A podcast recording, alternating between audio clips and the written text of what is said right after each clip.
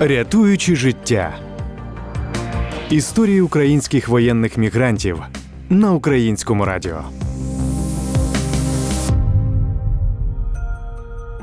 Коли казали, що розпочнеться війна, я в це не вірила. Коли казали, що треба зібрати документи, я теж в це не вірила і нічого не збирала. А потім почули вибухи, і мене як облили холодною водою. У лютому 2022 року усіх українців умовно можна було поділити на тих, хто вірили у повномасштабне вторгнення і готувалися, тримали заправленими автівки, шукали каністри, спальники, складали рюкзаки і запасалися провізією, а також на тих, кому можливість наступу здавалася абсурдною. Родина Дарії Плотнікової була саме з таких, тому після перших вибухів паніка накрила з головою. Навіть згадуючи ті дні, голос Дарії тремтить і зривається від хвилювання. Коли все розпочалося, я не спала. Е, Я чула, як пролітав літак, і явно це був літак не цивільний, а потім почула вибухи. І мене як облили холодною водою. Все розпочалося. Розбудила чоловіка, включили новини. Тут позвонив наш друг і каже: збирайте, забирайте дітей, тікайте. У нас тут в Борисполі дуже багато стріляють, велике зарево, дуже страшно. Каже, тікайте. Ми з чоловіком переглянулися, кажемо, а тікати куди? Нам нікуди. Що робити, не знали. Стали обдзвонювати інших друзів. Всі кажуть, що ні, ми сидимо в Києві. Вийшли до магазину. В магазині купити нічого не можна було, бо він був зачинений. Люди усі перелякані. Ми повернулися додому, зібрали е, кожен по маленькому рюкзаку, зібрали документи. Коли думали, що кудись їхати, дізналися, що, що виїхати з Києва на даний час е, неможливо, бо величезна пробка в сторону Житомира все стоїть. Дійсно, майже одразу після перших вибухів кияни почали виїжджати з міста. На заправках і в магазинах вишикувалися величезні черги. Місто і його околиці перетворилися на суцільний затор. Ніхто не розумів, що робити і що буде далі. А тут ще й родина дізнається, що друга і однокласника їх старшого сина вбило уламком снаряду. У плотнікових троє малих дітей, тож вони вирішують їхати з міста. 25 лютого, по завершенню комендантської години, склали речі в машину, забрали маму чоловіка, родину друзів і рушили на захід. При цьому мама Дар'ї залишилася в Києві, а брат в Ірпені. Дорогою вони чули сильні вибухи, але тільки пізніше дізналися, що то підривали мости, які зв'язували столицю з передмістям. Куди ми їхали, ми не знали. Знайомих не було. Все вирішувалося під час нашого шляху. Друзі нас виїхали трохи раніше. Вони нам стали телефонувати і казати, що їдьте до нас. Ми приїхали в хуст. Тут е, розселили нас у дитячому садочку. Приїжджайте, вас теж візьмуть. До е, Львова ми дібралися за 12 годин. Поки їхали, друзі, які з нами їхали, нам запропонували е, оселитися в їх е, батьківській хаті, в якій вже багато років ніхто не жив. Одіватися було нікуди, діти малі. Ми поїхали під Львовом в село і оселилися у цій хатині. То це можна назвати її Шевченківська хата, яка мала дві маленькі кімнати. І ми е, дев'ять чоловік нас було там оселилися. В хаті цій були такі щелі, дири з виходом на подвір'я, але це була тиша і спокій. Не було чутно ніяких ні вибухів, нічого. За кілька днів родина Плотнікових дізналася, що багатодітні сім'ї можуть виїхати за кордон повним складом і наважилися їхати далі. У чоловіка Дарії були давні партнери по роботі в Італії, але туди треба було ще доїхати, а на кордонах черги. Щоб не стояти ще кілька днів в заторах, вирушили до Молдови. Їхали ми дуже довго, доїхали до кордону, черги там не було. Це нас дуже обрадувало. Перетнули кордон, і, мабуть, це був перший день, це вже четвертий день після початку війни. Перший день, коли я змогла взагалі щось їсти, видихнула якось стало спокійніше. Там ми зустрілися ще з друзями. Вони були на трьох машинах. Це було три сім'ї. Що робити, куди їхати, де ночувати? Нам на кордоні з Молдовою волонтери зразу запропонували заночувати у них. Ну воно було якось так страшно. На допомогу прийшли знайомі друзів, які запропонували номер в готелі, от тільки не в Молдові, а в Румунії. Вони чекали лише на одну родину, але погодилися розмістити усі. Їх на той момент було 18. Дуже обрадувались. Кажемо, що в нас є ще одна маленька проблема: це те, що в нас є собака, два кота та п'ять папуг. А вони сказали: ні, це не проблема. Ми вас всіх чекаємо. І коли ми приїхали, вони нас дуже гарно зустріли, нагодували і дали нам два дні для відпочинку. Це було щось неймовірне. Потім наші шляхи розійшлися. Ми поїхали в Чехію, а інші поїхали в Варшаву. Коли ми приїхали в Чехію, нас зустріла родичка, дуже далека родичка мого чоловіка, і вона оселила нас в своєму будинку. Все було добре.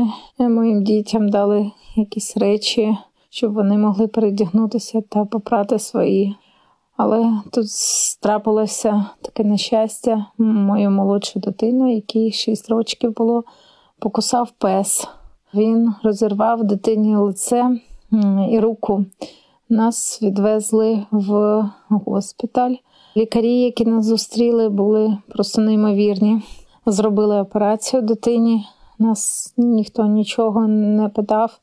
Я розуміла, що в нас нема страховки, ми не встигли зареєструватися. Це все трапилося у той час, коли ми йшли до поліції. Коли ми позвонили у консульство, нам сказали, не переживайте, ми вам допоможемо. До нас Чехія поставилася дуже добре.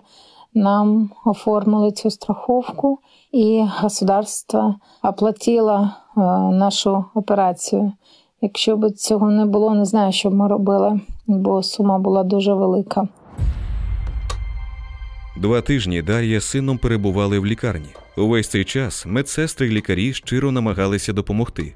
Приносили з дому речі й їжу, одягли дітей, чоловіка і саму Дар'ю. Ставлення в Чехії було неймовірне, згадує Дар'я, і не лише там. В усіх країнах, які вони потім проїжджали, намагаючись дістатися Італії, родині траплялися приязні люди, які допомагали, не очікуючи винагороди.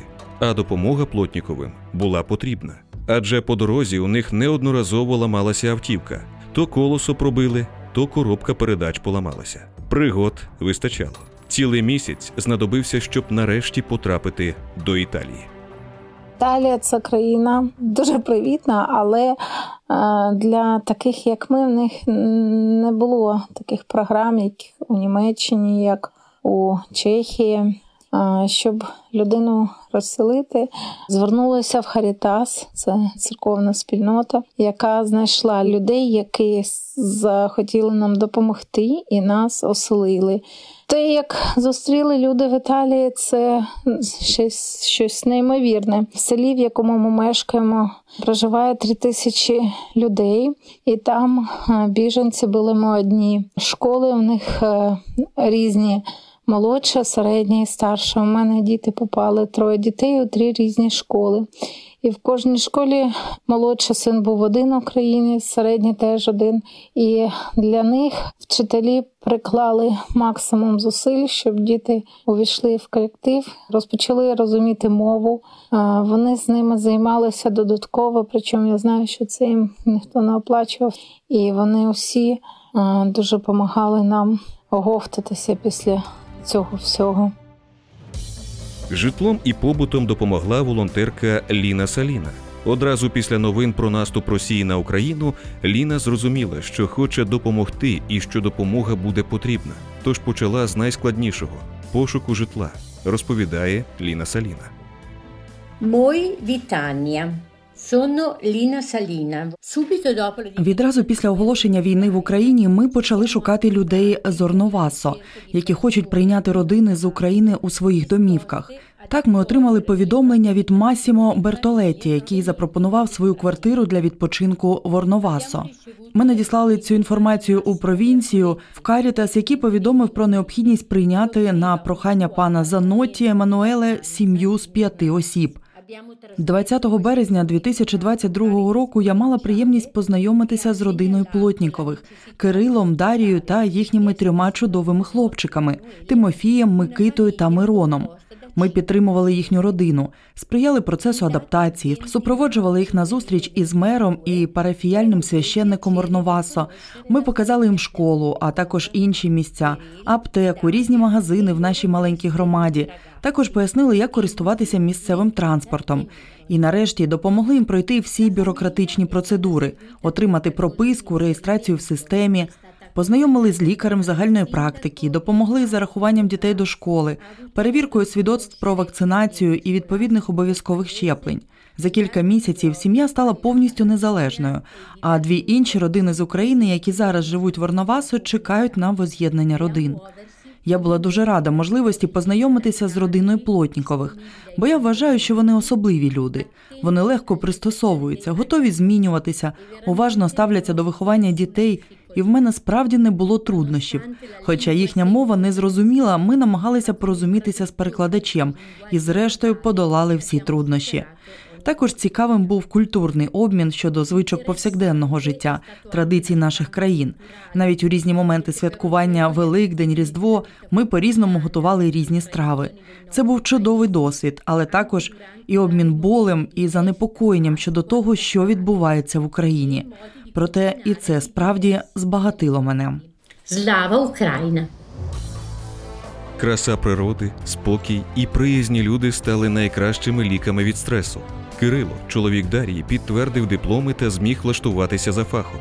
Життя ніби налагодилося, але Італія домом поки не стала, каже Дар'я.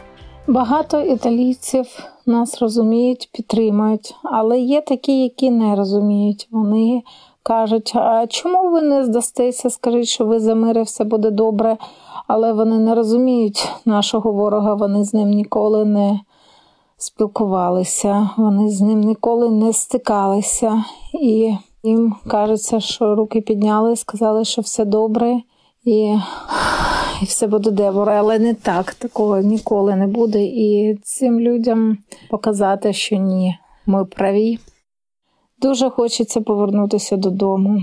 Розумію, що життя, яке було, вже ніколи не буде. Але е, чужина то чужина, незважаючи на те, які щирі люди навтр- навкруг тебе. Ну, дом це дом, рідні стіни це рідні стіни. І живемо мріями, коли наконець ми повернемося додому. Згадуючи перший місяць і усі ті пригоди, які сталися з родиною від початку війни, Дар'я постійно говорить про людей, які траплялися на їхньому шляху, і розуміє, що тільки вони, люди, чужі люди, не дали занепасти духом і подолати такий складний шлях. Я їм всім дуже дякую, бо якщо б не вони, то віра в добро згасла би. І казалось би, що навколо тебе одні тучі, і взагалі нема чого голову підіймати. Але ні, люди є добрі, є хороші, і треба це пам'ятати. І заради цього ми живемо. І дітей треба вчити не тільки математики, фізики та іншим наукам, а ще й доброті, е, відвертості, щирості. Я це бачу в італійцях. Вони дуже щирі люди, і я їм за це дуже вдячна.